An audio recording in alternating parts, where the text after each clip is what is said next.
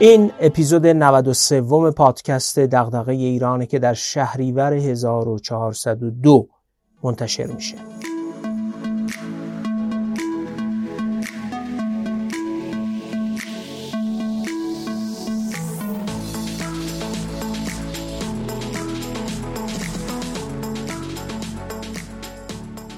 از اپیزود 91 طرحی رو با هم شروع کردیم برای اینکه تا اپیزود صدم پادکست. مبلغ 100 میلیون تومن جمع کنیم و به مناسبت 100 تایی شدن اپیزودهای پادکست باهاش کتاب هدیه بدیم. قرار شد تو هر اپیزود تا اون موقع بگیم که مخاطبا چقدر واریز کردن. تا امروز 19 شهریور 1402 9 میلیون و 836 هزار و 393 تومن واریزی داشتیم.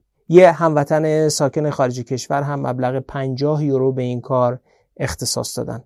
انشالله در اپیزود 101 اعلام می‌کنیم که جمعا در قالب این ایده چقدر منابع جمعآوری شده و با اون چه کتابهایی رو به چه تعداد برای قرعه کشی تهیه می‌کنیم.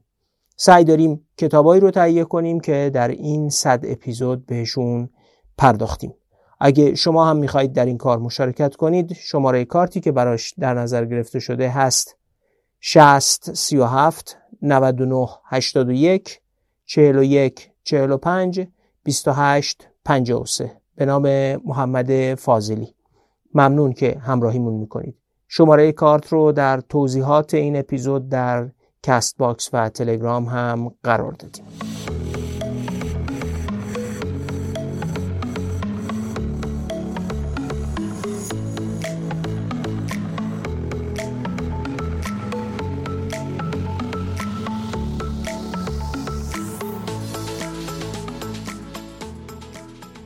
از اپیزود 89 که شرح کتاب خشونت و نظمهای اجتماعی نوشته نورس، والیس و ونگس رو شروع کردیم تا به اینجا ویژگی های دو نوع نظم دسترسی محدود و دسترسی باز رو توضیح دادیم. تاریخ امپراتوری شارلمانی و تحولات اروپا در قالب نظم دسترسی محدود تا دوران اصلاحات رو مرور کردیم. به ساختار اعتلاف مسلط سیاسی، نظامی، روحانی، اقتصادی و فرهنگی در نظمای دسترسی محدود از جمله در بین آستک ها هم پرداختیم فراتر رفتیم و شرح مفصلی درباره تحولات قانون زمین انگلستان دادیم تا معلوم بشه چگونه ظرف چند صد سال نظم دسترسی محدود در انگلستان از حالت شکننده به بالغ تکامل پیدا کرد. بعد از اون بود که رفتیم سراغ شرح خصیصه های نظم دسترسی باز. گفتیم که تو نظم دسترسی باز حق استفاده از خشونت در انحصار دولته. رقابت در سیاست و اقتصاد به جای اعمال خشونت میشینه. شهروندا باورایی مبنی بر برابری و عدالت دارند و سازمان های بیرون از دایره حکومت و در درون جامعه تحمل میشن. برگزاری انتخابات موثر کم هزینه بودن رقابت سیاسی و بالاخص کم هزینه بودن شکست در سیاست عضویت پذیر بودن جامعه سیاسی و دادن حقوق شهروندی به همه افراد و توازن دوگانه بین دولت و بخش خصوصی رو هم جزء خصایص نظمای دسترسی باز ذکر کردیم. و آخر کار به یه پرسش مهم رسیدیم. گذار از نظم دسترسی محدود به نظم دسترسی باز چگونه ممکن میشه؟ چه مسیری طی شده تا کشورها به نظم دسترسی باز برسن؟ البته بعضی از کشورها. تو این اپیزود می‌خوایم پاسخ نورس، والیس و وینگاس رو به این سوال ارائه کنیم. البته پیش از شروع یه نکته رو مد نظر داشته باشیم. علا رغم همه تلاشی که برای ساده سازی و ارائه یه شرح سرراست از محتوای کتاب به خرج دادیم هنوز احتمالا پیچیدگی داره. من علا رغم این که از موقع انتشار کتاب یعنی سال 1396 باهاش دمخور بودم اما هنوز باهاش درگیرم. طبیعیه مخاطبی که برای اولین بار با کتاب یا شرح ما از اون مواجه میشه درگیری و ابهام بیشتری هم داشته باشه. دعوت می‌کنم به اینکه با این ابهامات کنار بیایید یه خبر خوب اینه که نویسنده های این کتاب در سال 2013 چهار سال بعد از انتشار اون یک کتابی رو ویرایش کردن به نام در سایه خشونت با عنوان فرعی سیاست، اقتصاد و مسائل توسعه که خوشبختانه در سال 1394 با همین عنوان به فارسی هم منتشر شد. اون کتاب بعد از ارائه مختصر نظریه نظمای دسترسی محدود و دسترسی باز نه کشور بنگلادش، کنگو، زامبیا، موزامبیک، فیلیپین، هند، مکزیک، شیلی و کره جنوبی رو در چارچوب همین نظریه بررسی می‌کنه. اون کتاب نقش مهمی در شرح روشنتر نظریه نظمای دسترسی محدود و دسترسی باز داره. خبر خوب دوم اینه که ما به زودی میریم سراغ شرح اون کتاب و امیدواریم که برخی از ابهاماتی رو که اینجا ایجاد میشه اونجا روشن کنیم. این رو از اون جهت گفتم که اگه مایلید زودتر به پاسخ ابهامات خودتون برسید می‌تونید پیش از شروع شرح ما بر کتاب در سایه خشونت خودتون خوندنش رو آغاز کنید. خب حالا دیگه بریم سراغ اصل مطلب و قسمت چهارم شرح کتاب خشونت و نظمای اجتماعی.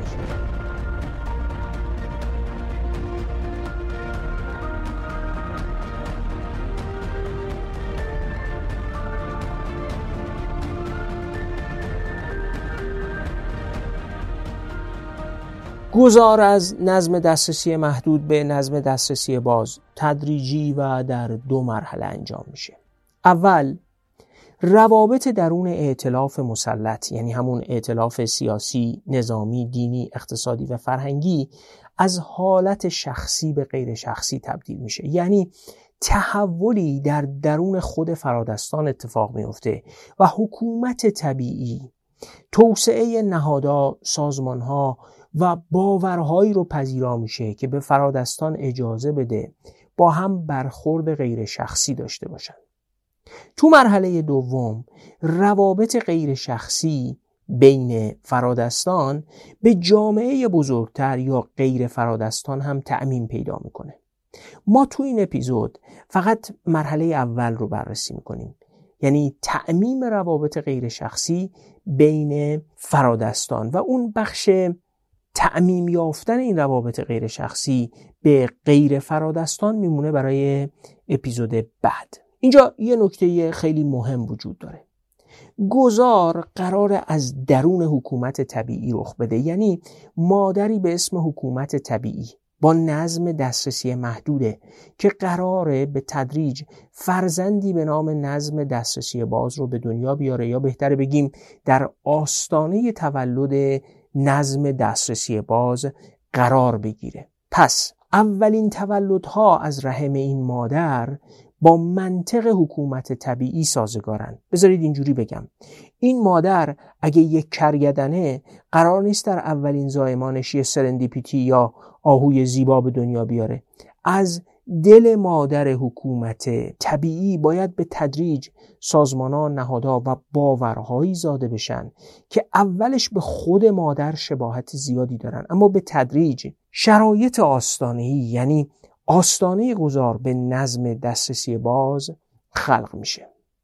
معنی گذاری که دربارش صحبت می‌کنیم خیلی سرراست اینه. فرادستان از بعضی امتیازات خودشون صرف نظر می‌کنن. در یه نظم دسترسی محدود. فرادستان امتیازاتی دارند که باهاش محیط اقتصادی و سیاسی رو دستکاری می‌کنن و از رانت این دستکاری برخوردار میشن.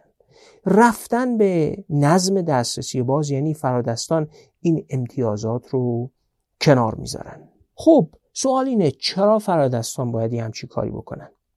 نویسنده های کتاب معتقدن یکی از پیشرفته ترین و مستندترین پاسخهایی که به این سوال داده شده کتاب ریشه های اقتصادی دیکتاتوری و دموکراسی عجم اغلو و رابینسونه که سال 2006 نوشته شده. یعنی سه سال قبل از کتاب خشونت و نظم های اجتماعی.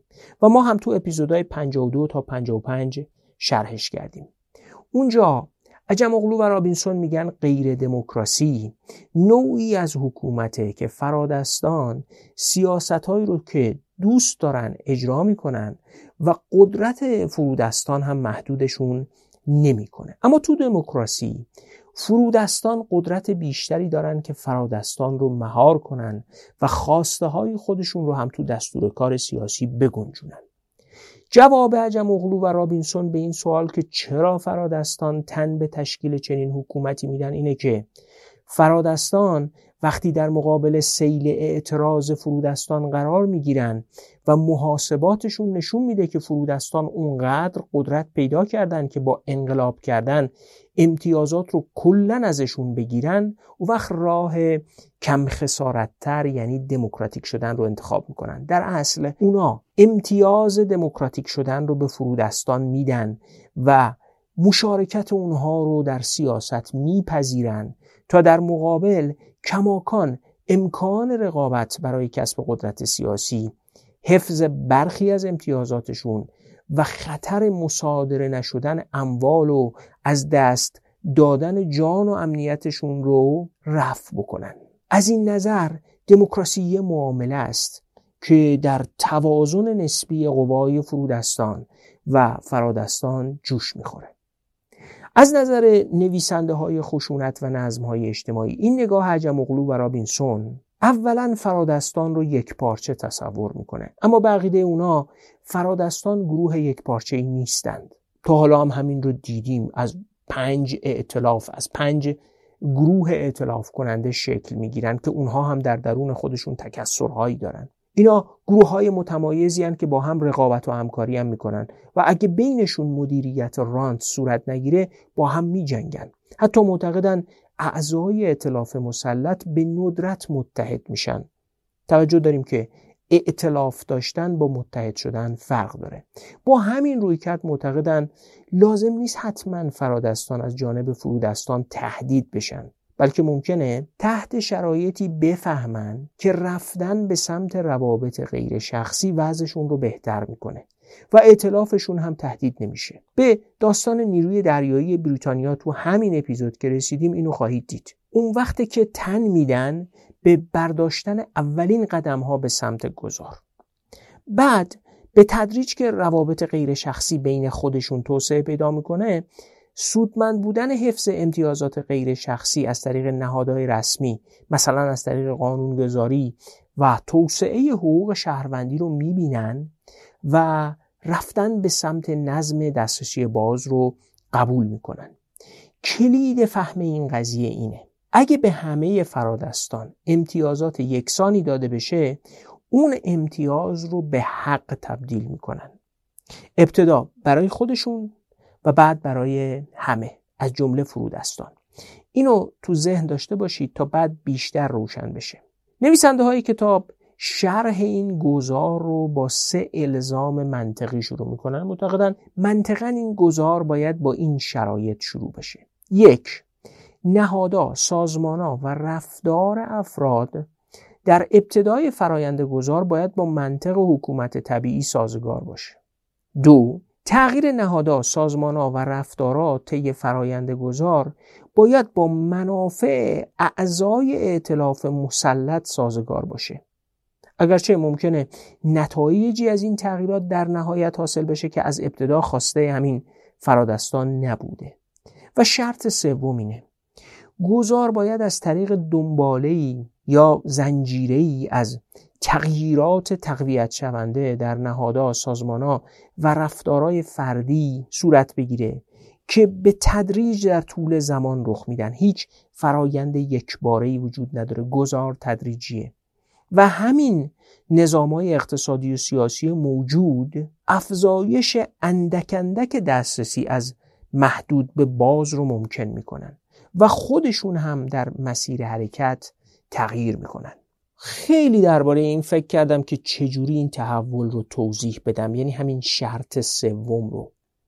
به این تشبیه رسیدم. فکر کنید یه ماشین ارزون قیمت یه ماشین خیلی درب و داغون وسیله ای که در چارچوب یه نظم دسترسی محدود رسیدن به برخی نقاط رو ممکن می‌کنه. حالا فرض کنید یه گاری.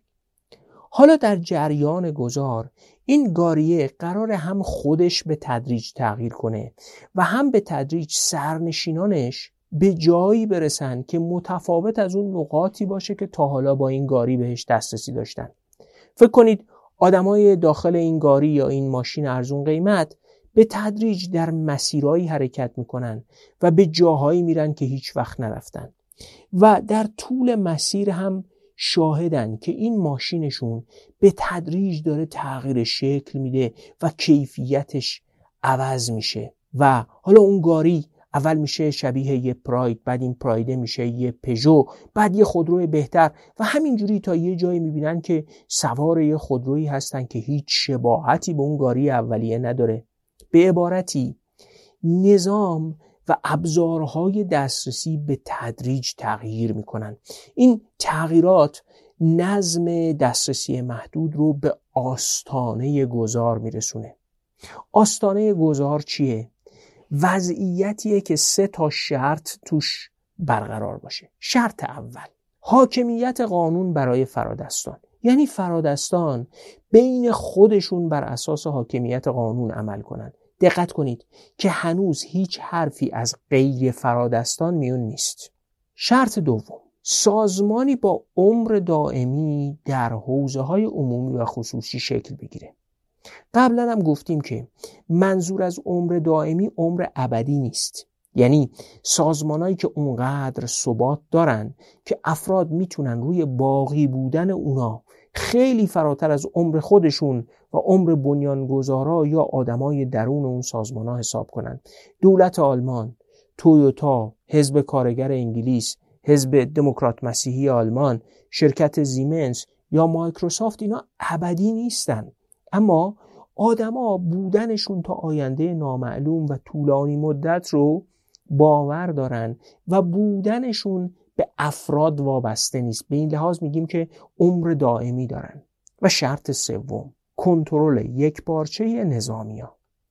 یعنی دیگه خشونت و صاحبان ابزار خشونت پراکنده نیستن. شرایطی که توش قبیله های متعدد دسترسی به سلاح نظامی دارن یا جنگ سالارای مختلف در گوشه گوشه کشور می‌تونن دست به خشونت بزنن از بین رفته.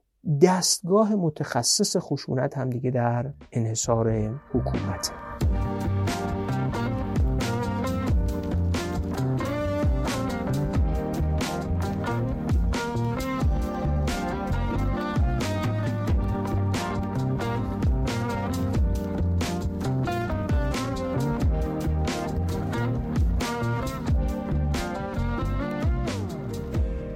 بریم از شرط اول شروع کنیم. یعنی شرط حاکمیت قانون بین فرادستان. جامعه انسانی که همیشه درگیر نزاع و درگیری هست و فرادستان هم که به دلیل منافعشون بیشتر مستعد درگیری هن.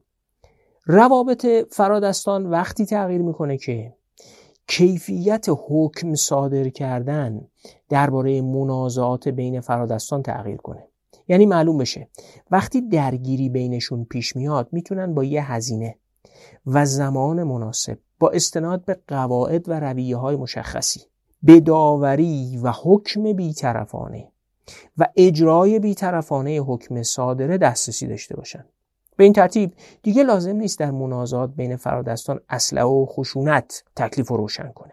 عناصر حاکمیت قانون برای فرادستان وقتی پدید میاد که جنبه های از قانون برای همه فرادستان به یکسان اعمال بشه. طبیعیه که این حالت صفر و یکی هم نداره. یعنی اینجوری نیست که یا حاکمیت قانون کامل هست یا کلا نیست.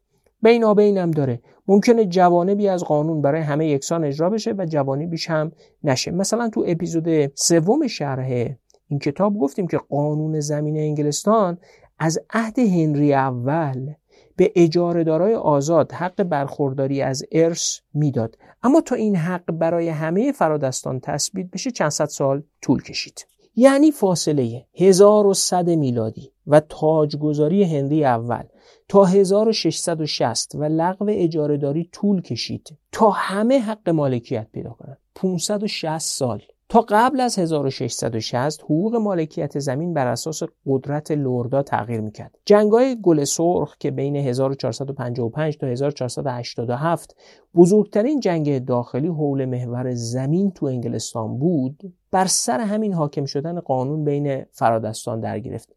به این دقت کنید که با حاکم شدن قانون بر روابط بین فرادستان مالکیت دیگه به کسی که قدرت بیشتری داشت منتقل نمی‌شد حالا دیگه امتیازات قبلی فرادستان تبدیل به حق شده بود و فرادستان با هزینه کمتر و خیلی سریعتر با هم به توافق می رسیدن. دیگه لازم نبود با هم بجنگن و هزینه زیاد بپردازن و نتیجه کار هم قطعیت نداشته باشه. حالا دادگاه ها تکلیف رو روشن می‌کردن و می‌شد بر اساس اعتبار دادگاه ها وارد قرارداد هم شد. همین خودش باعث افزایش سود فرادستان می‌شد. دقت کنید که تو این مسیر ضرورت خشونت کم شد. بریم سراغ شرط دوم. یعنی دسترسی به سازمان های دائمی در حوزه های عمومی و خصوصی. حاکمیت قانون یعنی اون شرط اول اجازه میده تا روابط بین اعضای اطلاف مسلط روابط غیر شخصی بشه. اما این روابط غیر شخصی باید در قالب سازمان ها واقعیت تاریخی پیدا کنه. در اصل سازمان ها هستند که روابط اجتماعی رو ساختارمند می‌کنن. شراکت دوتا آدم سازمان دائمی نیست. چون وقتی یکیشون بمیره یا از شراکت خارج بشه سازمان مبتنی بر شراکت تغییر می‌کنه. اما بیایید به شرکت سهامی عام فکر کنیم. شرکت سهامی عام یه شکلی از شرکت های سهامیه که بخشی از سرمایهش رو از طریق فروش سهام به غیر مؤسسان یعنی به مردم عادی تأمین می‌کنه. شرکت سهامی عام سهامش رو تو بورس اوراق بهادار عرضه می‌کنه و مردم می‌تونن سهام رو بخرن. طبیعیه که حتی وقتی مؤسسان اولیه شرکت بمیرن یا سهامشون رو بفروشن شرکت به عنوان موجودیت حقوقی سر جاش هست. طبیعیه که دائمی شدن هر سازمانی از جمله شرکت سهامی عام به پشتوانه یه نظام حقوقی و قانونیه که تو اون نظام و قانون سازمان یه موجودیت حقوقی به حساب میاد و به عنوان شخص حقوقی هویت حقوق و تکالیف براش مشخص میشه. شما میرید تو بورس و سهام یه شخصیت حقوقی رو می‌خرید و با تغییر مدیرا و مقامات شرکت هم حق و حقوق شما سر جاش باقی میمونه. خلق سازمان های دائمی با دو معضل بزرگ تاریخی مواجهه. معضل اول اینه که افراد چجوری باور کنن که سازمان دائمیه. این سازمان دائمی که قبلا تو جامعه حکومت طبیعی سابقه نداشته تا مردم باورش کرده باشن.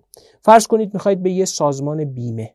در جامعه ای که بیمه تا حالا توش وجود نداشته. اعتماد کنید. ممکنه مفاد قرارداد بیمه بخواد زمانی اجرا بشه که همه طرفهای قرارداد فعلی مردن. افراد چجوری باید اعتماد کنند که این سازمان بیمه عمر دائمی داره و حتی وقتی بیمه گذار و مدیرای فعلی شرکت بیمه مردن به تعهداتش پایبند میمونه؟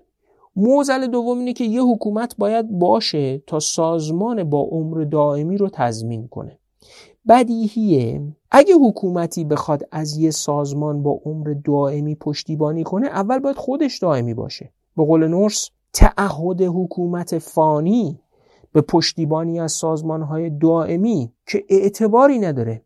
اینجاست که معلوم میشه دائمی بودن عمر حکومت که خودش سازمان فرادستانه. مهمترین شرط برای تحقق شرط آستانهی دوم یعنی تشکیل سازمان های دائمی در حوزه خصوصی و عمومیه. خود تشکیل سازمان های دائمی یه گام مهم به سمت غیر شخصی شدن روابطه. اگه یادتون باشه تو اپیزود 90 توضیح دادم که مثلا چگونه بر اثر مناقشه در کلیسا هویت سنفی و سازمانی کلیسا به عنوان یک سازمان دائمی که اسخف در نقش مدیرعاملش عمل می‌کرد پدید اومد. به همین ترتیب قرنها طول کشید تا بین هویت فردی شاه به عنوان یک کالبد مادی. و هویت سازمانیش به عنوان کسی که وظایف یه جایگاه حقوقی بهش واگذار میشه تفکیک بشه. شاه از یه هویت شخصی قدرتمند به یه شخصیت حقوقی تبدیل شد که نماینده یک سازمان دائمی به نام سلطنت بود.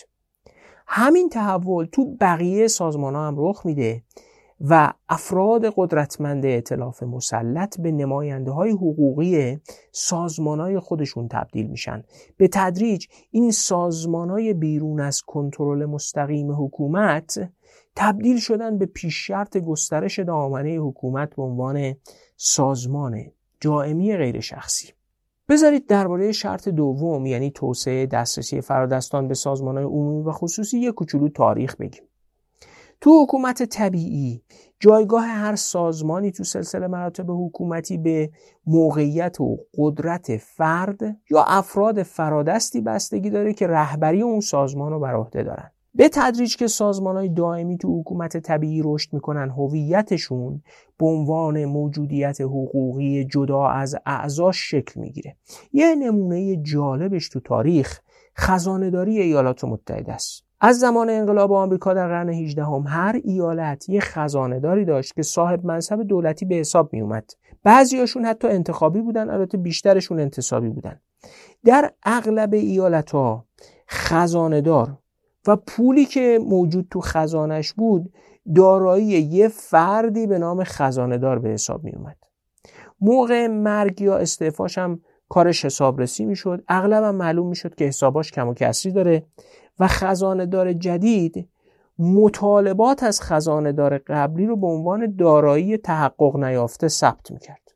نویسنده ها نوشتن از نظر رسمی و گاهی مالی می‌توان گفت خزانهداری به مسابه یک سازمان همزمان با مرگ خزانهدار از بین می‌رفت. تحولات نهادی و سازمانی اتفاق افتاد تا عملیات مالی خزاندار دیگه به مسابه فرد خزاندار انجام نشه و بشه در قالب یه سازمان حقوقی به نام خزانه داری خیلی عجیب به نظر می‌رسه. نه والا اگه اپیزودهای فصل سه پادکست رو گوش کرده باشین یادتون هست که درباره نظام مالیاتی ایران عصر قاجار در اپیزود 31 گفتیم که پرونده مالیاتی به معنای امروزی یا اون چیزی که در نظام مالیاتی مدرن وجود داره اصلا وجود نداشت. یه افرادی بودن به نام مستوفی. مسئول محاسبه و جمعآوری مالیات ها مستوفی ها به جای پرونده مالیاتی یه دفترچه یا کتابچه هایی داشتن که فرست املاک مالکا میزان محصولشون و مقدار مالیات هر فرد رو توش می نوشتن جالبه.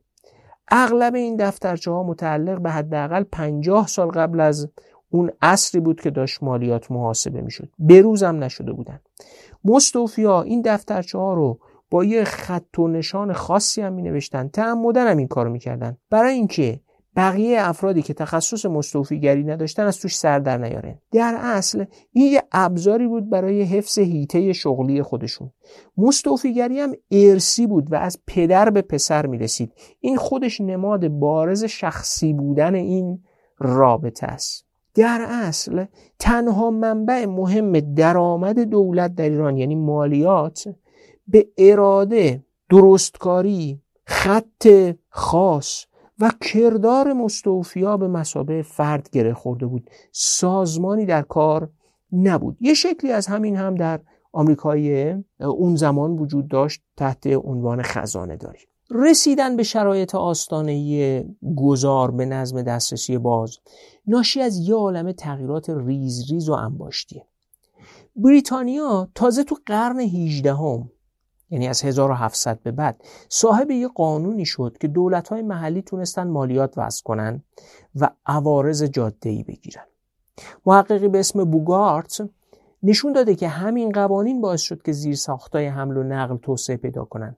و جمله نویسنده های کتاب درباره روند و اثر این گونه تغییرات خیلی جالبه. نوشتن حرکت هر جامعه به سمت شرایط آستانه نیازمند هزاران تغییر تدریجی از این قبیل است.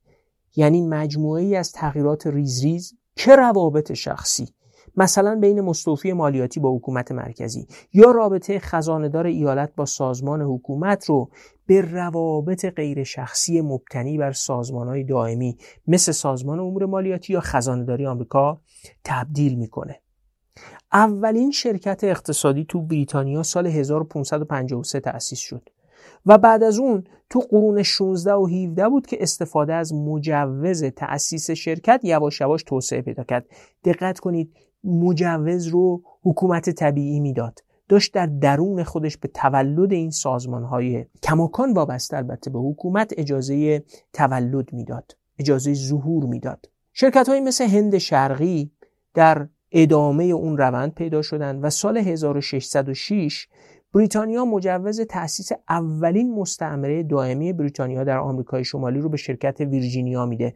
یادتون باشه تو اپیزودهای مربوط به کتاب چرا ملت ها شکست می‌خورن توضیح دادیم که سرنوشت ورود این شرکت به آمریکا چی شد. هلندم. حوالی همون تاریخ. یعنی تو سال 1597 مجوز تأسیس شرکت هند شرقی هلند رو صادر می‌کنه. مجوز بعدی رو هلندیا سال 1614 برای شرکت هلند جدید دادن و سال 1621 برای شرکت هند غربیشون صادر کردن. شرکت ها تو فرانسه سال 1664 با یارانه دولتی تأسیس شدن. یه محرک مجوز دادن به این شرکت ها رقابت انگلستان و فرانسه و هلند با اسپانیا و پرتغالی بود که یه عالم مستعمرات در اون سوی اقیانوس اطلس داشتن. دقت کنید که این شرکت ها همه دارن از دل حکومت طبیعی زاده میشن. جالبتر اینه که اون اوایل این مجوزها رو برای تأسیس شرکت های فرادستان صادر می‌کردن. اما بازم مشروط بود. مشروط به اینکه این شرکت ها از حکومت پشتیبانی مالی و نظامی کنند. وقتی شرکتی می‌رفت و مثلا مستعمره ای رو در آمریکای شمالی توسعه می‌داد حق مالکیت مستعمره مال حکومت بود. هر مجوزی هم جداگانه بررسی می‌شد. یعنی یه شرایط عام برای مجوز دادن نداشت. با شرایط خاص به آدمای خاص داده می‌شد. اینجوری نبود که با یه شرایط حداقلی به همه مجوز بدن. یعنی دسترسی باز نبود. در اصل حکومت طبیعی داشت با دادن رانت به بخشی از فرادستان که مجوز می‌گرفتن ائتلاف مسلط و خودش رو حفظ می‌کرد. اما به حال داشت یه قالب جدید خلق می‌شد. شرکت. دقت کنید هنوز حکومت طبیعی اما در طول مسیر حرکتش داره قالبش تغییر می‌کنه. گفتم که اون گاریه در حال حرکت داره تبدیل به یه چیز دیگه میشه.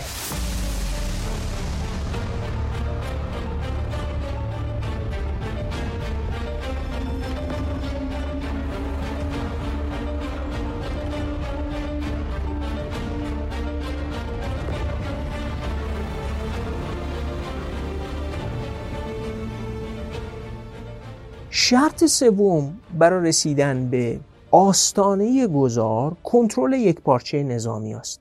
همین اول کار این جمله نویسنده های کتاب رو تو ذهن داشته باشیم. از میان تمامی مفاهیم درون این کتاب فهم کنترل سیاسی یک پارچه نظامیان از بقیه دشوارتر است. جلوتر که بریم واقعیت این گفته روشن میشه ما همیشه تو تاریخ شنیدیم که مثلا جنگ هلند با انگلستان یا جنگ انگلستان با فرانسه یا بقیه جنگ ها و احتمالا تصورمون این بوده که این کشورها از روز اول ارتشای واحد و یک پارچه داشتن که به نمایندگی از حکومت اون کشور می جنگیدن. اما واقعیت اینه که هر سه کشور فرانسه، انگلستان و هلند تا سال 1700 میلادی کنترل یک پارچه نظامی ها رو عملی نکرده بودند. بریتانیا تو قرن هفدهم درگیر جنگ داخلی بود و نشون میده ابزار خشونت بین گروه های مختلف توضیح شده بود. فرانسه هم بین 1648 تا 1654 تو جنگ داخلی به سر می برد و نشون میده بازم ابزار خشونت پراکنده بوده. ساختار فدرال هلندم یه پیچیدگی عجیبی به ساختار نیروی دریاییش داده بود که تو قرن 17 هم در جنگ با انگلیس 5 6 نفر دریا سالار هلندی درگیر جنگ بودن و هر استان هلند دریادار و منابع نظامی خودش رو داشت. اما همین سه تا کشور تا سال 1800 میلادی یعنی 150 سال بعد از این جنگ های داخلی و تشتت نیروهای نظامی هر ستاشون البته به علاوه آمریکا نیروی نظامی خودشون رو یک بارچه کرده بودن. چجوری؟ تو حکومت های طبیعی ابزار خشونت دست همه فرادستان هست. توزیع ابزار خشونت بین قدرتمندان در افغانستان امروز رو در نظر بگیرید. ابزار خشونت پراکنده است. جوامعی که دچار جنگ داخلی میشن یا اروپای فئودالی یا خاور میانه امپراتوری عثمانی همه اینا مثالهایی از پراکندگی ابزار خشونتن. حالا باید یه سازمانی توسعه پیدا کنه که بر همه منابع نظامی کشور مسلط بشه. اعضای فرادستان که به راحتی تن به همچی چیزی نمیدن. از کجا معلوم وقتی چنین سازمانی تشکیل شد خودش خشونت رو علیه همه فرادستان به شکل استبدادی استفاده نکنه؟ حالتی رو هم تصور کنید که از بین همه فرادستان یه جناحشون بر نظامی ها مسلط بشه. بقیه دیگه ابزاری ندارن که مطمئن بشن حقوقشون محترم باقی میمونه. بنابراین تو حکومت طبیعی خیلی بدیهیه که همه فرادستان سعی کنن ابزار نظامی داشته باشن. تو حکومت های طبیعی حلقه های مرید مرادی هم ایجاد میشه که فرادستای غیر نظامی مرکب از تاجرا، روحانیون، مدرسا و بقیه قدرتمندا میرن کنار اعضای قدرتمند نظامی یه شبکه تشکیل میدن و کشور بر اساس توافقات بین این شبکه ها اداره میشه. البته وقتی هم به تعارض منافع می‌خورن رو در روی هم, هم قرار می‌گیرن.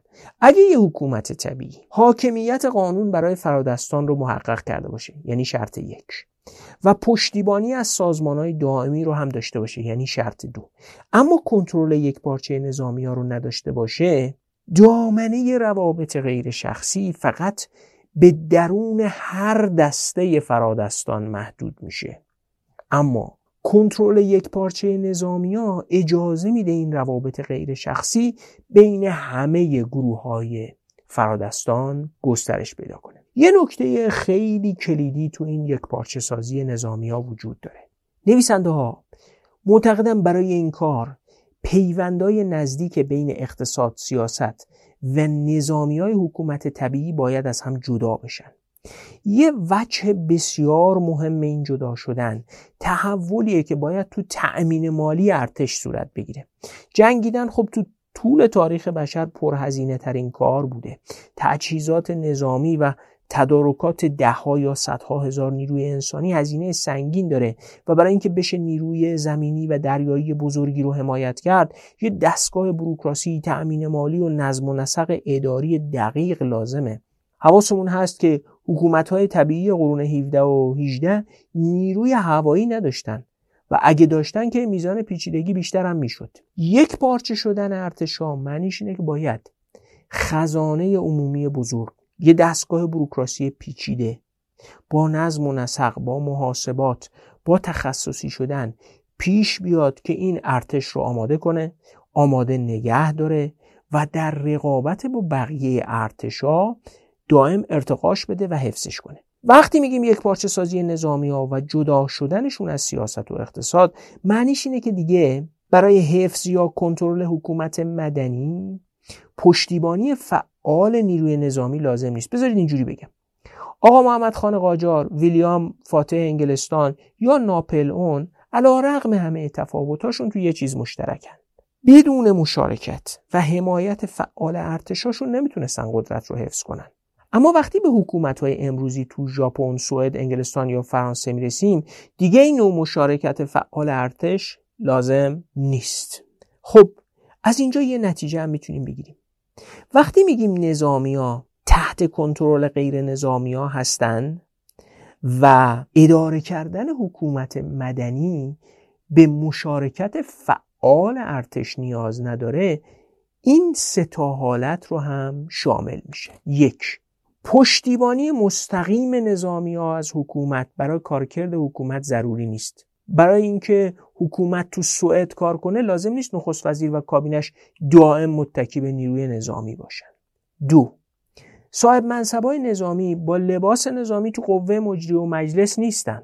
سه نظامی ها در حیبت یه سازمان مالکیت دارایی اقتصادی مهمی رو ندارن و قادرم نیستن بدون رضایت مقامات غیر نظامی حکومت درباره اون دارایی ها تصمیم بگیرن.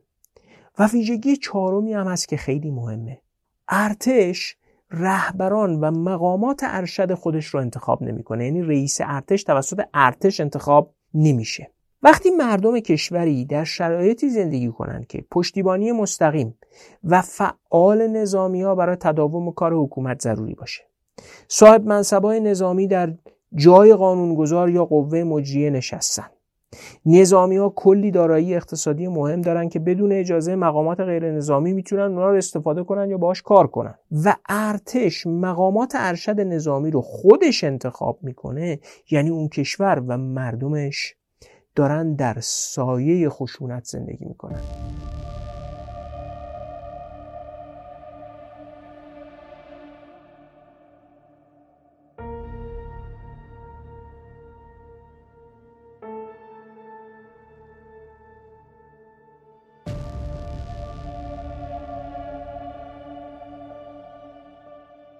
تو حکومت های طبیعی با پراکندگی خشونت هر اقتدار نظامی با تهدید یه اقتدار نظامی بزرگتره که منضبط و سر به راه میشه. وقتی حکومت مرکزی در ایران ارتش قوی داشت از ترس همین ارتش قوی نیروهای نظامی پراکنده و ایلیاتی منضبط می اما وقتی نیروی نظامی یک پارچه بشه؟ یعنی فقط یک نیروی نظامی وجود داشته باشه دیگه نمیشه این نیروی نظامی یک پارچه رو با تهدید یه نیروی نظامی دیگه کنترل کرد. نیروی نظامی دیگه وجود نداره همین یه دونه یک پارچه شده است. برای اینکه بشه اعمال خشونت این نیروی نظامی یک پارچه شده رو مهار کرد باید سازمانای سیاسی فراده است از ابزار غیر نظامی استفاده کنن خیلی معمای بزرگیه. چجوری میشه یه نیروی نظامی یک پارچه قوی به انضباط و مهار غیر نظامی تن بده به ارتشای عظیم کشورهای توسعه یافته امروز فکر کنید و اینکه چگونه علیه بخش غیر نظامی حکومت اقدام نمی کنند و تحت مهار غیر نظامی هن. پاسخ اولیه نورس، والیس و وینگاست خیلی جالبه. نوشتن برای این پرسش که ابزار غیر نظامی برای به انضباط درآوردن نیروهای مسلح در کجا قرار دارند منطق چیزی به ما نمی‌گوید اما سایر شرایط آستانه ای از عهده این پرسش برمیآیند راستم میگن منطقا چرا باید یه نیروی نظامی یک پارچه شده قوی تن به فرمانبری از غیر نظامیایی بده که ابزار خشونت ندارن. اما پاسخ واقعی و تاریخیشون اینه که اگه فقط یه سازمان دائمی خلق بشه یعنی سازمان دائمی ارتش نمیشه مهارش کرد برای اینکه بشه یه سازمان تخصصی یک پارچه شده مثل ارتش رو مهار کرد باید چندین سازمان دائمی با هم رشد کنند و این سازمان ها باید هم تو بخش خصوصی و هم تو حکومت باشن. در اصل منطق مهار متقابل بر اساس تعامل سازمان ها تو اینجا کار می‌کنه تا نظامی ها مهار بشن. حالا وقتی این پرسشه که چه جور سازمانهایی برای مهار نظامی ها لازمه؟ اول نهادهایی که منابع تخصیص داده شده به نظامی ها رو تعیین می‌کنن.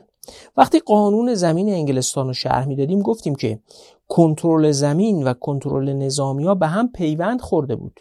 پادشاه زمین می‌داد به نظامی ها و اونا رو تو ائتلاف مسلط حفظ می‌کرد و در ضمن مانع از این می‌شد که علیه خودش اقدام کنند. پس یه پایه مهار نظامی ساختار نهادی و سازمانی که منابع رو به اونا تخصیص میده. در اروپا به تدریج تفکیک بین تصمیم نظامی و تصمیم برای تأمین مالی ارتشا هم اتفاق افتاد. اینکه در صحنه جنگ چه تصمیمی گرفته بشه این اختیار نظامی ها بود. اما تصمیم درباره اینکه چقدر بودجه به ارتش داده بشه و نظامی ها کی وارد جنگ بشن یا نشن تصمیم غیر نظامی ها شد. چارلز تیلی جامعه مشهور آمریکایی تو کتاب اعمال زور سرمایه و دولت‌های اروپایی که سال 1992 منتشر شد استدلال می‌کنه که جنگ علت وجودی دولت هاست و رفتار دولت ها با چگونگی تجهیز هماهنگی و کاربست منابع برای پیروز شدن در جنگ شکل می‌گیره. یه بار دقیق به قسمت دوم جمله دقت کنیم. رفتار دولت ها با چگونگی تجهیز هماهنگی و کاربست منابع برای پیروز شدن در جنگ شکل می‌گیرد. این جمله رو می‌گذاریم کنار منطقی که رابرت بیتس درباره عملکرد دستگاه خشونت ارائه می‌کنه. بیتس معتقده زمانی که کارشناس خشونت در مقایسه با سلب مالکیت از مشتریاش از دفاع از اونها سود بیشتری به دست بیاره او وقتی که از کاربرد خشونت خودداری می‌کنه. منفعت سلب مالکیت در زمان حال در مقایسه با زیان از دست دادن جریان درآمد در آینده نامحدود عنصر حیاتی تو این محاسباته. جمله پیچیده است بیشتر توضیح میدم. اونقدر این منطق مهمه که باید به قول معلم هندسه ها با رسم شکل و مثال توضیح بیشتری برای ارائه کنیم. قوی ترین ارتش جهان امروز ارتش آمریکاست. فرض کنید که این ارتش بخواد با سلب مالکیت شرکت های آمریکایی آیدی خودش رو زیاد کنه. کاری که ارتشا تو تاریخ می‌کردن می‌رفتن زمین های زمینداران مردم عادی رو مصادره می‌کردن می‌گرفتن با خشونت روش کشت می‌کردن کسب و کار می‌کردن.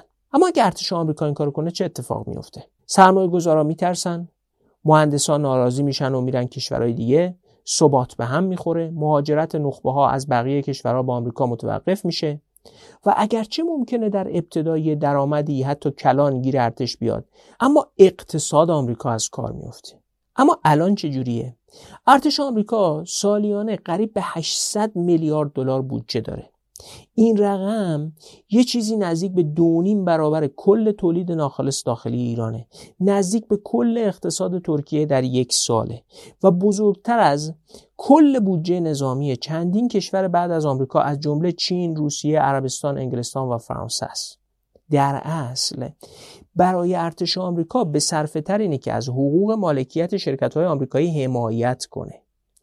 این همون معنی سود داشتن دفاع از مالکیت به جای سود ناشی از سلب مالکیته. اینجاست که نورس والیس و وینگست می نویسن چنانچه کارشناس خشونت از انجام کارهای خوب مانند ترویج خلق ثروت نسبت به انجام کارهای بد نظیر سلب مالکیت دیگران آیدی بیشتری کسب کند آنگاه رونق حاصل خواهد شد. این جمله نویسنده ها رو میشه برای همیشه به خاطر سپرد. گن پرسش مهم این است که آیا قاز تخم طلا را سر ببریم و گوشت آن را امروز بخوریم یا قاز را به خوبی پروار کرده و از جریان تخمهای طلا در آینده بهرهمند شویم؟ نیروی نظامی بره و با زور اسلحه مستقیم یا غیر مستقیم با تهدید با زمین سازی با توطعه مالکیت شرکت ها رو بگیره. اجازه بزرگ شدن اونا رو نده و با بدترین شیوه ها و بدون بهرهوری ادارهشون کنه و خودش به همه اقتصاد دست اندازی کنه و به این ترتیب قاز تخمدلا رو بکشه و بخوره یا نه. اجازه بده شرکت ها درست کارشون رو بکنن بهرهور باشن و با اجازه دادن به فرایند توسعه از محل مالیات گرفتن یا از محل سرریز فناوری که تو این شرکت ها تأمین میشه یا از طریق تأمین مالی و تأمین فناوری و تجهیزاتی که در این شرکت ها تولید میشه یه ارتش قوی تر بشه. کدوم؟ قول اون سوال مشهور مسئله این است. در اصل منطق چارلز تیلی و رابرت بیتس شبیه به همه. رهبرای نظامی. وقتی مطمئن باشن که تأمین امنیت شهرها با هدف تأمین منابع بیشتر به جای اینکه باهاشون بجنگن سود اقتصادی بیشتری داره اون وقتی که توسعه اقتصادی اجتماعی رخ میده. یه پله جلوترش نکته مهمتری هم نهفته است. تو جوامعی که قدرت زیادی دست نظامی هاست امکان اینکه شرایط نهادی پدید بیاد که اقتصاد رشد کنه محدوده.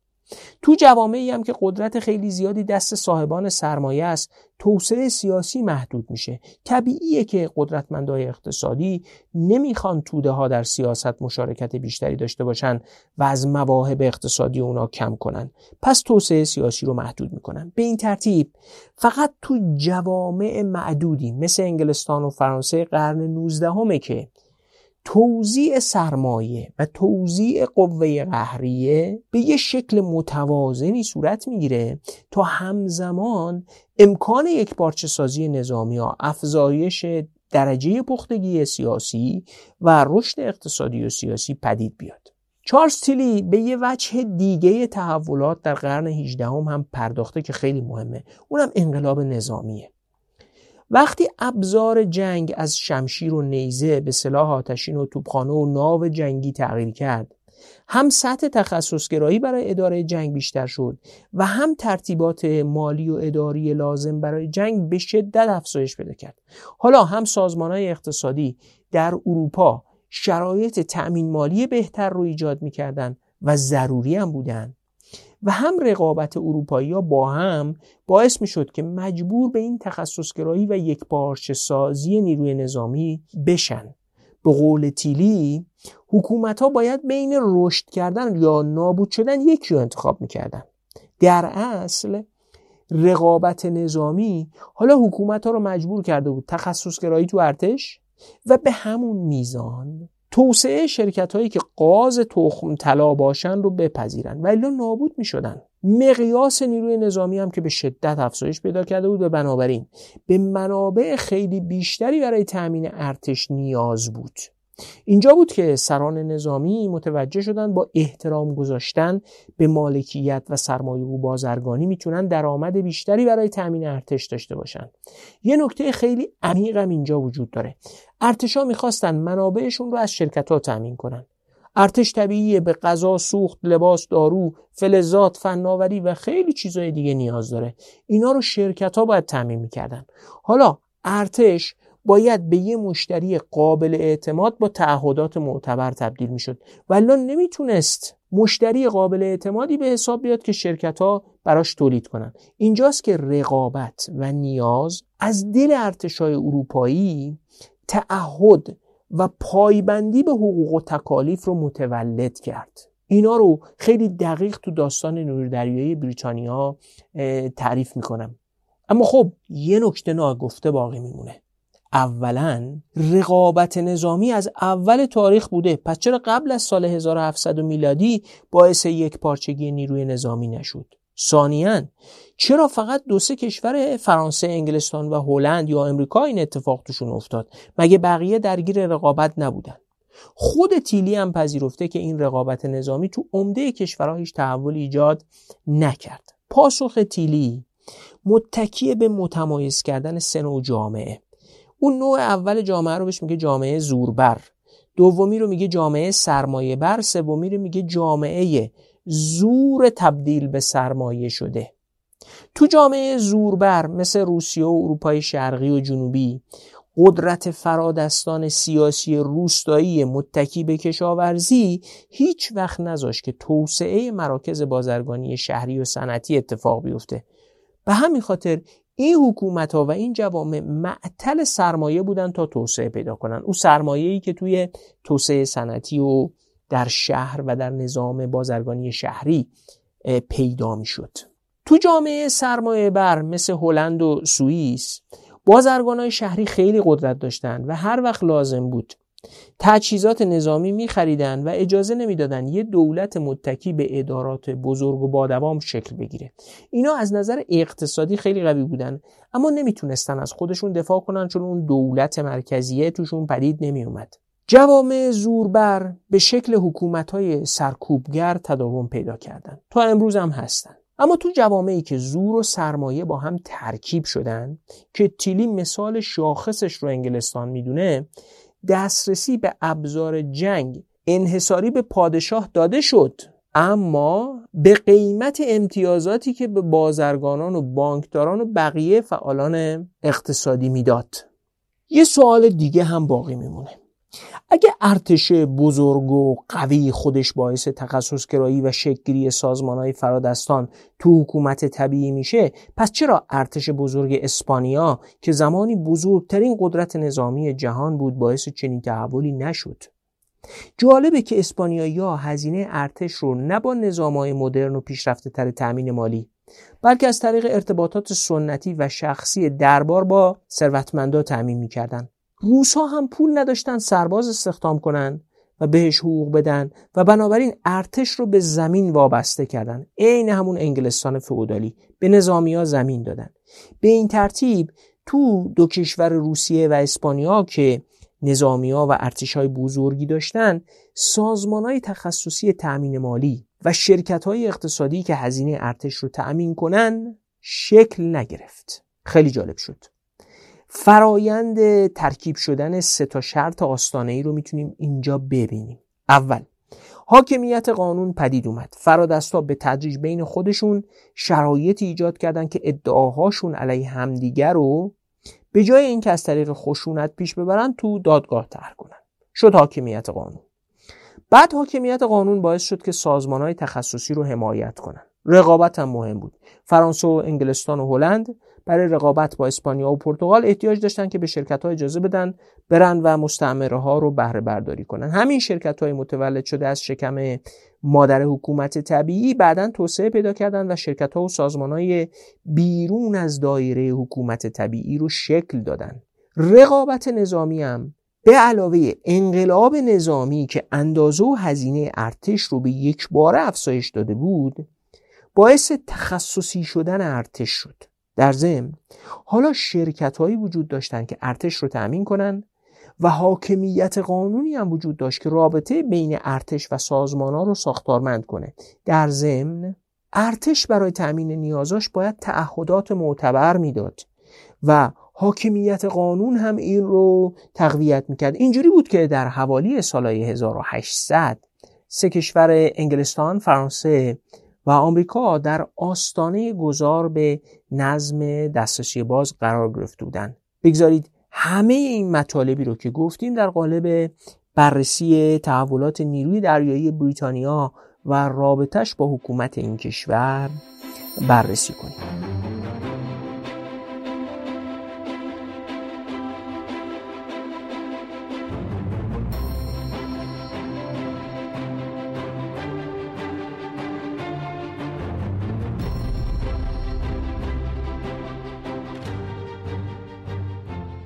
بریتانیا و هلند در قرن 18 هم وارد جنگ با فرانسه شدند. نیروی دریایی بریتانیا قبلا یه ساختار سستی داشت و دارایی نظامیش پراکنده بود. ولی تو جنگای سالهای 1754 تا 1763 بریتانیا فرانسه رو تو کانادا شکست داد. چرا این اتفاق افتاد؟ چون نیروی دریایی انگلستان تونست رسیدن تدارکات از فرانسه به کانادا رو متوقف کنه. نیروی دریایی فرانسه رو در دریای آزاد نمی‌تونستن شکست بدن. اما اگه می‌تونستن در یه مکان محدودی محاصرش کنن این امکان وجود داشت که تدارکات به کانادا رو قطع کنن و بتونن نیروی دریایی فرانسه رو در کانادا شکست بدن. به این ترتیب اونا باید بندرای فرانسه رو محاصره می‌کردن و اجازه نمی‌دادند که کشتیا بنادر فرانسه رو برای تدارک بقیه ناوگان نظامی در اقیانوس اطلس ترک کنند مشکل محاصره کردن بندرهای فرانسه این بود که تو اون زمان هیچ نیروی دریایی نمی‌تونست. یه ناوگان بزرگ رو بیش از یه ماه روی دریا نگه داره. کیفیت تدارکات پایین بود و ظرف یه ماه افسرها و خدمه مریض و ناکارآمد می‌شدن. غذا نمی‌رسید و هزار تا مشکل دیگه. اما در همین اوضاع ناوگان یه دریا سالار انگلیسی به اسم هاوک تونست 6 ماه روی دریا باقی بمونه و ناوگان فرانسه رو تا پایان جنگ در محاصره محبوس کنه. چجوری تونستن این کار رو انجام بدن؟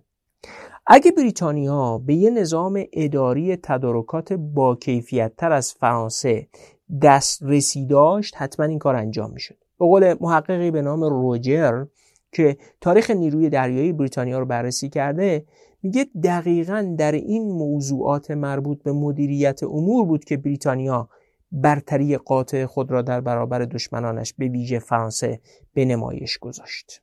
حالا بریم ببینیم این برتری مربوط به مدیریت امور از کجا آمده بود. قبلا اینجوری بود که هر شهر بزرگ و کوچکی در بریتانیا مستقل از سایرین افسر و کشتی و تجهیزات تهیه می‌کرد. تا قرن چهاردهم کمتر از ده درصد کشتی های نیروی دریایی بریتانیا سلطنتی بودند. 90 درصد در مالکیت کسانی غیر از پادشاه بود. یعنی همون پراکندگی ابزار خشونت دست همه. خود نیروی دریایی یه ائتلافی از کشتیا ناخداها و خدمه کشتی بود. جنگ داخلی انگلستان و انقلاب باشکوه در 1688 وضع رو بدتر هم کرد. وقتی سال 1689 جنگ با فرانسه بالا گرفت انگلستان یه نیروی دریایی به شدت پراکنده داشت و وضع ناوگانش اونقدر بد بود که فرانسویا 92 تا تاجر انگلیسی رو در یک کاروان کشتی های انگلیسی دستگیر کردند و بابت آزادیشون 30 میلیون لیور قرامت گرفتن. 60 70 سال بعد وضع این نیروی دریایی بریتانیا به کلی از این فشل بودگی تغییر کرده بود. نیروی دریایی بریتانیا زیر نظر سه تا هیئت کار می‌کرد هیئت تأمین هیئت فرمان و هیئت نیروی دریایی هر کدوم از این هیئت ها با یه شبکه از تامین کننده ها و پیمانکارای فرادست خودشون ارتباط داشتن و رانت به جیب می زدن. روابط بین تامین کننده ها با تدارکات نیروی دریایی هم شخصی بود. یه جور صورت حساب برای تدارکاتی که تحویل نیروی دریایی می‌شد نگه می داشتن. سبک کار سرناظر هیئت تأمین نیروی دریایی یه چیزی بود شبیه خزاندارای ایالتهای آمریکا. به صورت شخصی یه اعتباراتی ترتیب داده بود برای تامین کننده هایی که ازشون برای نیروی دریایی کالا می‌خرید. بعد صبر می‌کرد که دولت بهش پول بده. با او خودش به صورت شخصی تشخیص می‌داد که این پول باید به کی بده. تا وقتی پرداخت بدهی تأمین کننده ها به این شخص سرناظر که اون زمان اسمش بود دنیس گاودن بستگی داشت رقابت بین این شرکت ها اصلا معنی نداشت. فرق نمی‌کرد کسی کیفیتش بالا باشه سرعتش پایین باشه یا بالا باشه. این رابطه آقای دنیس گاودن مشخص می‌کرد که پول کیو می‌پردازن و او شرکتی هم که پول می‌گرفت خب بقا پیدا می‌کرد. بقیه تامین کننده هم فهمیده بودن که این شخصی بودن رابطه گاودن براشون مزیت ایجاد می‌کنه. رقابت در کیفیت و سرعت تامین کالا برای نیروی دریایی خیلی معنایی نداشت. یه ابداع نهادی باعث شد که کل این رابطه تغییر کنه. وقتی که بازار مالی بدهی های دولت بریتانیا توسعه پیدا کرد وضعیت عوض شد.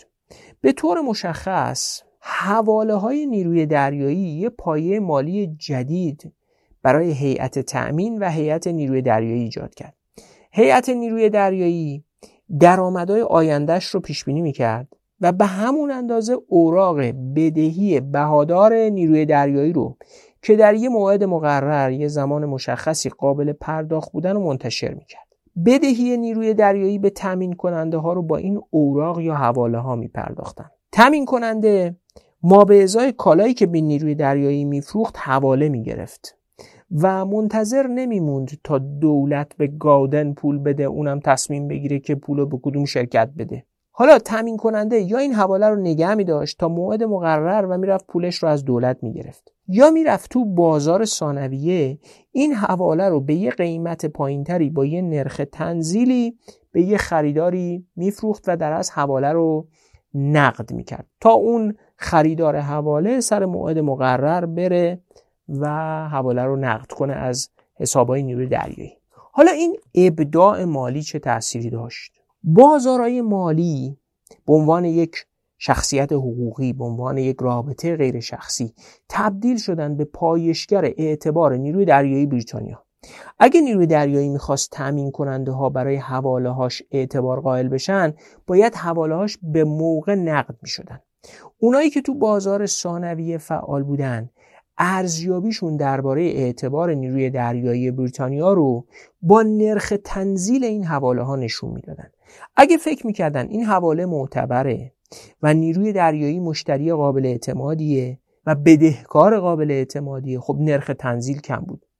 اما اگه فکر می‌کردن این حواله سر موقع نقد نمیشه و نمیشه به نیروی دریایی اعتماد کرد نرخ تنزیل می‌رفت بالا. طبیعیه. وقتی منتشر کننده اوراق بدهی کلا از اعتبار بیفته اصلا کسی حوالش رو نمی‌خره و قدرتش برای قرض گرفتن از تأمین کننده ها در قالب خرید با اوراق بدهی کلا از دست میره. دقت کنید. قبلا رابطه بین نیروی دریایی با تأمین کننده ها شخصی و بسته به نظر آلی جناب گاودن بود. با اوراق بدهی رابطه دیگه غیر شخصی بود و به بازار اوراق بدهی سپرده شد. حالا نیروی دریایی بریتانیا تأمین ملزوماتش رو بدون اینکه قرارداد اختصاصی با تأمین کننده ها داشته باشه برون سپاری می‌کرد. چندین تأمین کننده برای تأمین ملزومات رقابت داشتن و اونی که بهتر تأمین می‌کرد میفروخت و ما به ازاش حواله می‌گرفت. دسترسی البته هنوز محدود بود و چند تا بنگاه فرادستان تو این کسب و کار رقابت می‌کردن. اما بازی به کلی تغییر کرده بود.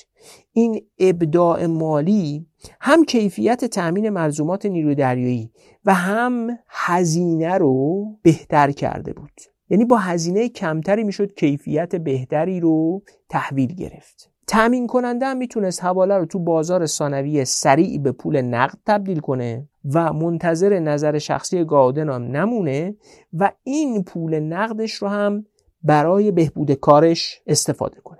در اصل تغییر نظام بدهی. ترکیبی از رقابت به علاوه سازمان های دائمی ایجاد کرد. همونجوری که امروز یه سازمانی مثل ارتش آمریکا یه خریدار بزرگه که روی اقتصاد این کشور و حتی جهان تاثیر داره اون روز هم نیروی دریایی انگلستان خریدار بزرگی بود که روی بازار محصولات کشاورزی لندن تاثیر داشت. محققی به اسم روجر میگه که تغییر سیاست تامین مالی نیروی دریایی بریتانیا از طریق اوراق بدهی باعث تشویق رشد بنگاه های بزرگ در عین ترویج رقابت و باعث رشد بازار کشاورزی ملی و بعدا بین المللی یک پارچه و پیشرفته شد. حالا میشه پاسخ داد که چرا نیروی دریایی بریتانیا تونست نیروی دریایی فرانسه رو شش ماه در موقعیت خاصی در بنادر خودش محاصره کنه و مانع از این بشه که تدارکات برای ناوگان فرانسه در کانادا ارسال بشه همین نظام تأمین مالی باعث شد شرکت های تأمین کننده ملزومات نیروی دریایی بریتانیا برای تدارکات بهتر رقابت کنند و این باعث شد که نگه داشتن ناوگان روی دریا برای زمانی بیشتر از یک ماه ممکن بشه و حالا دیگه اون آقای گاودن و روابطش که موقتی بودن به سازمان دائمی تبدیل شده بود و به تدریج بقیه زیر مجموعه های نیروی دریایی هم دائمی شده بودند. اون پیشرفتی هم که در نیروی دریایی اتفاق افتاد با پیشرفت متوازن تو سازمان های اقتصادی بخش خصوصیه البته بازم فرادستان متوازن شد. نظارت بر نیروی دریایی و رفتارش در اقتصاد یعنی نظارت بر سازمان خشونت. به یه سازمان غیر شخصی یعنی بازار مالی سپرده شده بود. رانت حکومت طبیعی که برای مثال در قالب رابطه گاودن و تامین کننده ها خلق می‌شد با یه رابطه غیر شخصی متکی به بازارهای مالی جایگزین شد. اما خوب توجه داشته باشیم که اگرچه تعامل بین هیئت تأمین نیروی دریایی بازارهای مالی و تأمین کننده ها رو شاهدیم اما این تعامله در خلع هم نبوده. یه بستر اجتماعی و یک پیش زمینه هایی داره. انگلستان اون قرن درگیر جنگ داخلی شده بود و بعد از احیای سلطنت در سال 1660 ائتلاف مسلط مرکب از دو حزم ویگ ها و توری ها که خودشون از فرادستان و بخش خیلی کوچیکی از جامعه انگلیس بودند برای ایجاد تغییرات اساسی در حکومت درگیر بودند نتیجه کارشون هم یه اجماع جدیدی درباره قواعد حکومت بود. توافقی شکل گرفته بود بر سر تبدیل پارلمان به یک کالبد با عمر دائمی که توانایی قانونگذاری داشت. قانونی که مقدس بود و از حکم شاه هم بالاتر بود. پارلمان تنها مرجع تعیین مالیات شده بود. یعنی اگه بدهی های نیروی دریایی غیر شخصی شد تعیین مالیات هم غیر شخصی شده بود و ویگ ها و توری ها تهدید کرده بودند که اگه پادشاهی با این قواعد همراهی نکنه سرنوشت جیمز دوم یعنی برکناری در انتظارشه. اینجا میشه اون ایده توازن قدرت فرودستان و فرادستان عجم و رابینسون رو دیده. فرادستان که البته خودشون نسبت به پادشاه فرودست محسوب می به یک توازن قوایی با پادشاهی رسیده بودند. همین تحولات هم باعث شد ظرفیت مالی دولت افزایش پیدا کنه. وقتی بدهی بر اساس روابط شخصی با سلطنت تعیین می‌شد حکومت مزیقه اعتباری داشت. پادشاهان نمی‌تونستن برای تأمین مالی حکومتشون زیاد قرض بگیرن. بانکدارا و صاحبان اموال خصوصی تعهدات پادشاه رو معتبر نمی‌دونستن. اما حالا بدهی حکومت با مسئولیت غیر شخصی پارلمان تعیین می‌شد. دیگه بدهی شخص پادشاه نبود. بدهی حکومت و در اصل پارلمان بود. شاه دیگه نمی‌تونست خودش قرض بگیره. باید درخواست قرض گرفتنش رو می‌داد به پارلمان و نمی‌تونست شرایط باز پرداخت رو هم تغییر بده. مثلا نمی‌تونست با بهره 20 درصد قرض کنه و بعدا بگه نه 10 درصد بهره میدم یا بدهی رو نکول کنه. حالا دیگه وام دهنده ها می‌تونستن به یک دستگاه غیر شخصی به نام پارلمان و حکومت اعتماد کنند و همین باعث شد بدهی دولت انگلستان در کمتر از یه دهه از 5 درصد تولید ناخالص داخلی به 40 درصد برسه. همین تأمین مالی بیشتر در قالب قرض به حکومت بریتانیا در رقابت با دولت‌های اروپایی خیلی مزیت داد. بریتانیا تو سال 1763 با اتکاب همین تغییرات نهادی پیروز جنگ با فرانسه شد و همین توازن قدرت رو در اروپای غربی به نفع انگلستان تغییر داد. مستعمر نشینای انگلیسی در آمریکا تحت تاثیر همین تامین مالی قرار گرفتن و قدرت فرانسه در مستعمراتش در آمریکا به خطر افتاد و از همین جا بر جرقه انقلاب فرانسه هم تاثیر گذاشت. انقلاب فرانسه در نهایت جنگای ناپلئونی رو به همراه داشت که پیروزی نهاییش با بریتانیا بود.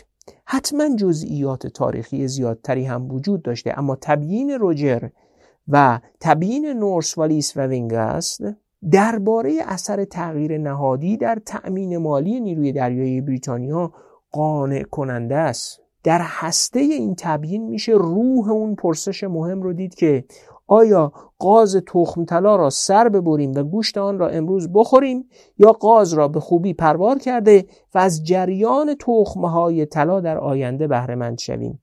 نیروی دریایی بریتانیا به عنوان نیروی نظامی یک بارچه شده تحت شرایطی به سمتی رفت که اجازه بده در مرحله اول شرکت های فرادستان باشند رقابت کنند و خودش تعهداتش نسبت به اونها رو ایفا کرد و این قازهای تخم طلا موندن و سبب برتری بریتانیا و نیروی دریاییش در جهان شدند. تو همین روایت تاریخی میشه چند نکته درباره گذار به شرایط آستانه ای رو آشکارا دید.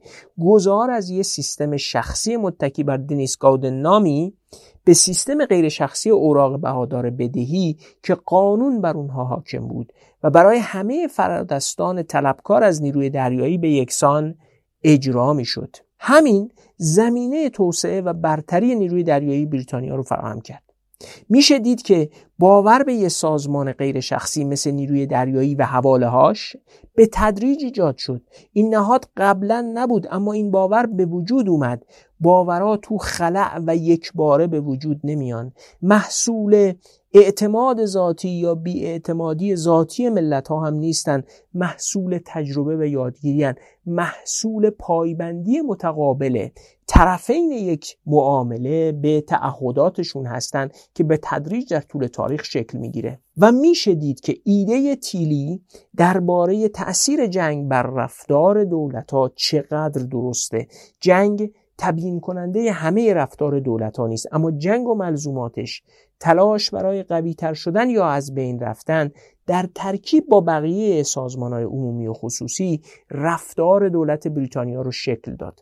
رفتار نظامی های نیروی دریایی رو هم شکل داد. دقت کنید نورس والیس و وینگاست اذعان می‌کنن که ایده و مدل سازی عجم اغلو و رابینسون از دموکراسی که تو اپیزودهای 52 تا 55 شرحش کردیم خیلی پربینش و پیشرفته است. اما به همون اندازه هم استدلال می‌کنن که ورود به یه شرایط آستانه نظم دسترسی باز می‌تونه تحت فشار و ترس از فرودستان نباشه بلکه تغییر منطق روابط بین فرادستانه که می‌تونه این شرایط آستانه ای رو فراهم کنه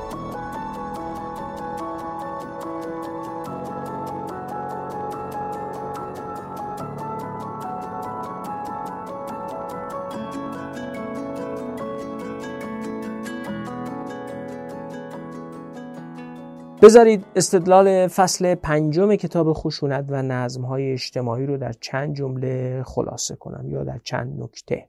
یک. تاریخ نشون میده که هر سه شرط برای رسیدن به شرایط آستانه از دل خود حکومت طبیعی زاده میشن. حاکمیت قانون با کمک دادگاه ها ابزاریه که ائتلاف مسلط با اون روابط بین خودش رو قاعدمند منظم و قابل پیش بینی می‌کنه. همین حاکمیت قانون رابطه بین نیروی دریایی و تامین کننده هاش رو ساختارمند می‌کرد. خود همین قابل پیش بینی شدن بهرهوری و رانت رو افزایش میده. در دنیایی که روابط بین فرادستان با حاکمیت قانون تنظیم بشه فعالیت اقتصادی رونق می‌گیره و میشه از خشونت نترسید. سازمان های دائمی هم به فرادستان اجازه میدن تا خلق رانت رو قاعدمند کنن. همون جوری که همه اینا رو در داستان نیروی دریایی بریتانیا و نظام بازار مالی بدهی ها دیدیم. دو کنترل یک پارچه خشونت هم سود داره چون باعث میشه از تعداد دفعات اعمال خشونت کاسته بشه و همین خودش باعث افزایش رانت اقتصادی میشه. در جامعه که هر روز خشونت به پا باشه کسب و کار هم خوب کار نمی‌کنه. نکته سوم. هیچ مسیر حتمی و قطعی وجود نداره و شرایط آستانه ای تو جوامع مختلف و تو زمانهای مختلف بروز می‌کنن و شرایط آستانه ای از ترتیب ناگزیر زمانی هم پیروی نمی‌کنه. خیلی تاریخیه خیلی اقتضاییه و بدتر از اون برگشت پذیره. حکومتی می‌تونه تا شرایط گذار بره و بعد برگشت کنه به شرایط پستر. نکته چهارم حکومت طبیعی به قالبای نهادی مثل شرکت سهامی ارتش و نیروی دریایی رسمیت داد و بعدا تو سراسر جهان از همین نهادها اقتباس شد. اما حواسمون باشه که اقتباس از این قالبا الزاما منجر به دسترسی باز نمیشه. الان شرکت سهامی تو تقریبا همه کشورهای جهان هست اما نظم دسترسی باز نیست. هنوزم دادن مجوز شرکت سهامی به یه شرکت و حتی مجموعه فرادستان لطف حکومت تو خیلی از کشورها به حساب میاد و معنیش دسترسی باز نیست. جمله خود نویسنده ها خیلی روشنگر و البته توضیح دنده خیلی مسیرات تو تاریخ خود ماست. اقتباس بندهای حقوقی اروپایی به معنای تضمین حاکمیت قانون برای فرادستان نیست. وقتی ما تو انقلاب مشروطه قوانین اساسی کشورهای دیگر رو اقتباس کردیم یا وقتی قالب شرکت سهامی رو در ایران پذیرفتیم معنیش ورودمون به دسترسی باز نبود و نیست. نکته پنجم. این رو هم داشته باشید که فرادستای اروپایی در قرن 18 هم نیتشون ایجاد نظم دسترسی باز نبود. اینجوری نبود که فهمیده باشن و آگاهانه دارن میرن به سمت نظم دسترسی باز. هیچ کسی نمی‌دونست نظم دسترسی باز شکلش چگونه است. امروز این رو می‌دونیم و بر اساس تجربه محدود کشورهای این بدیل برای نظم دسترسی محدود رو می‌شناسیم. اون موقع کسی نمیشناخت قصدش رو هم نداشت. البته الان رهبرای کشورهای جهان نظم دسترسی محدود می‌تونن برای رسیدن به نظم دسترسی باز برنامه داشته باشن و هم می‌تونن مسیر رو بشناسن و برای نرسیدن به اون برنامه داشته باشن. البته این رو دیگه نورس و همکاراش نگفتن. ولی نکته مهم اینه که وقتی اکثر کشورها علا رقم آگاه بودن از این مسیر نمی‌تونن بهش برسن معنیش اینه که قضیه خیلی فراتر از خواست فرادستان برای تقسیم قدرتشونه. خیلی از اون اتفاقای ریز ریز باید کنار هم جور بشه تا بشه یه نظم دسترسی باز پدید بیاد. نکته شیشم نکته شیشم اینه که وقتی فرادستان روابط بین خودشون رو غیر شخصی کنن به تدریج از هزینه تعمیم این روابط غیر شخصی به فرودستان هم کم میشه. چون وقتی با تعمیم رابطه غیر شخصی بین خود فرادستان معلوم شد که عواید و سود حاصل از مبادله ها بیشتر میشه نوآوری گسترش پیدا می‌کنه کیفیت تأمین بیشتر میشه و وقت تعمیم این وضعیت به رابطه با فرودستان هم چشمانداز مثبتتری پیدا می‌کنه. تاریخ توسعه کشورهای توسعه یافته نشون میده که این درسته. فرادستای کشورهایی که اجازه دادن روابط غیر شخصی قانونمند بین خودشون و فرودستان کشورشون توسعه پیدا کنه امروز وضع بهتری ندارن نسبت به فرادستای کشورهایی که در نظم دسترسی محدود باقی موندن یه سوال روشن اینه. امنیت، ثبات، بهرهوری و پایداری ثروت و منزلت فرادستای کشورهایی مثل آمریکا، آلمان، ژاپن یا سوئد بیشتره یا فرادستای نظمای دسترسی محدود که یه حس دائمی تهدید، نابهرهوری، فساد و حتی خطر جانی رو تجربه می‌کنن. و نکته آخر نکته هفتم. رسیدن به شرایط آستانه برای گذار ضروریه. اما الزامی در کار نیست. کشوری می‌تونه به شرایط آستانه برسه و دوباره عقب گرد کنه. پس هنوز راهی باقیه تا توضیح داده بشه که چگونه گذار واقعی و تثبیت نظم دسترسی باز رخ میده. این دیگه بمونه برای اپیزود 95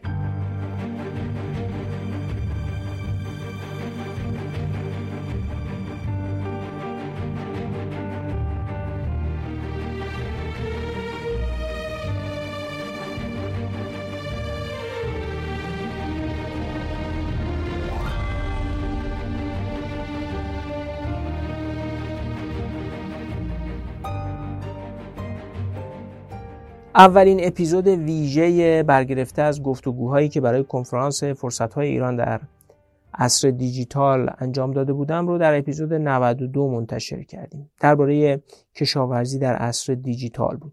بعدی رو هم در اپیزود 94 منتشر می‌کنیم. اپیزود 95 هم دوباره برمیگردیم به آخرین قسمت از شرح کتاب خشونت و نظمهای اجتماعی. دو سه نفری از این که در گفتگو با دکتر محمد حسین امادی زیاد وارد بحث شده بودم شکایت کرده بودند. توجیهش اینه که اون گفتگوها برای یک کار خاص یعنی توجه دادن به فرصت های ایران در عصر دیجیتال انجام می‌شد و من باید طرف گفتگو رو به تمرکز روی مسائل ایران سوق می‌دادم. در اصل یه گفتگویی از جنس پادکست نبود یه گفتگوی دو طرفه بین من و کسی بود که تو اون عرصه گفتگو می‌کرد. اما خبر خوب اینه که از دکتر مادی خواستم که یه اپیزود خاص مسائل کشاورزی آب و محیط زیست ایران در خدمتش باشم. با بزرگواری پذیرفت. اگه بر اساس گوش دادن به اپیزود 92 سوالی براتون پیش اومده یا کلا سوالاتی درباره مباحث کشاورزی و توسعه دارید می‌تونید برامون بنویسید تا در حد امکان تو گفتگوی با ایشون بپرسیم. ببینید که سعی کردیم مثل همیشه به نظرات شما احترام بذاریم و پاسخگوی مخاطب باشیم. امیدوارم گفتگوی با دکتر مادی که در آینده ضبط می‌کنیم این انتظار رو برآورده کنه. مثل همیشه سخن آخر اینه که چقدر افتخار می‌کنیم به اینکه شنونده های دغدغه مندی مثل شما داریم و با هم برای دونستن اندیشه هایی که ممکنه به یافتن راه های ساختن ایران بهتر کمک کنن تلاش می‌کنیم. ممنون که ما رو به دیگران معرفی می‌کنید. حمایت مالیتون رو از ما دریغ نمی کنید و سر کار تو دانشگاه تو مدرسه یا خانواده درباره ایده هایی که مطرح می‌کنیم با بقیه گفتگو می‌کنید. برامون تو ایمیل یا بخش یادداشتای Castbox یا تلگرام بنویسید. ایمیلمون هم هست بیرانکست at sign gmail.com فعلا تا اپیزود 94 خداحافظ.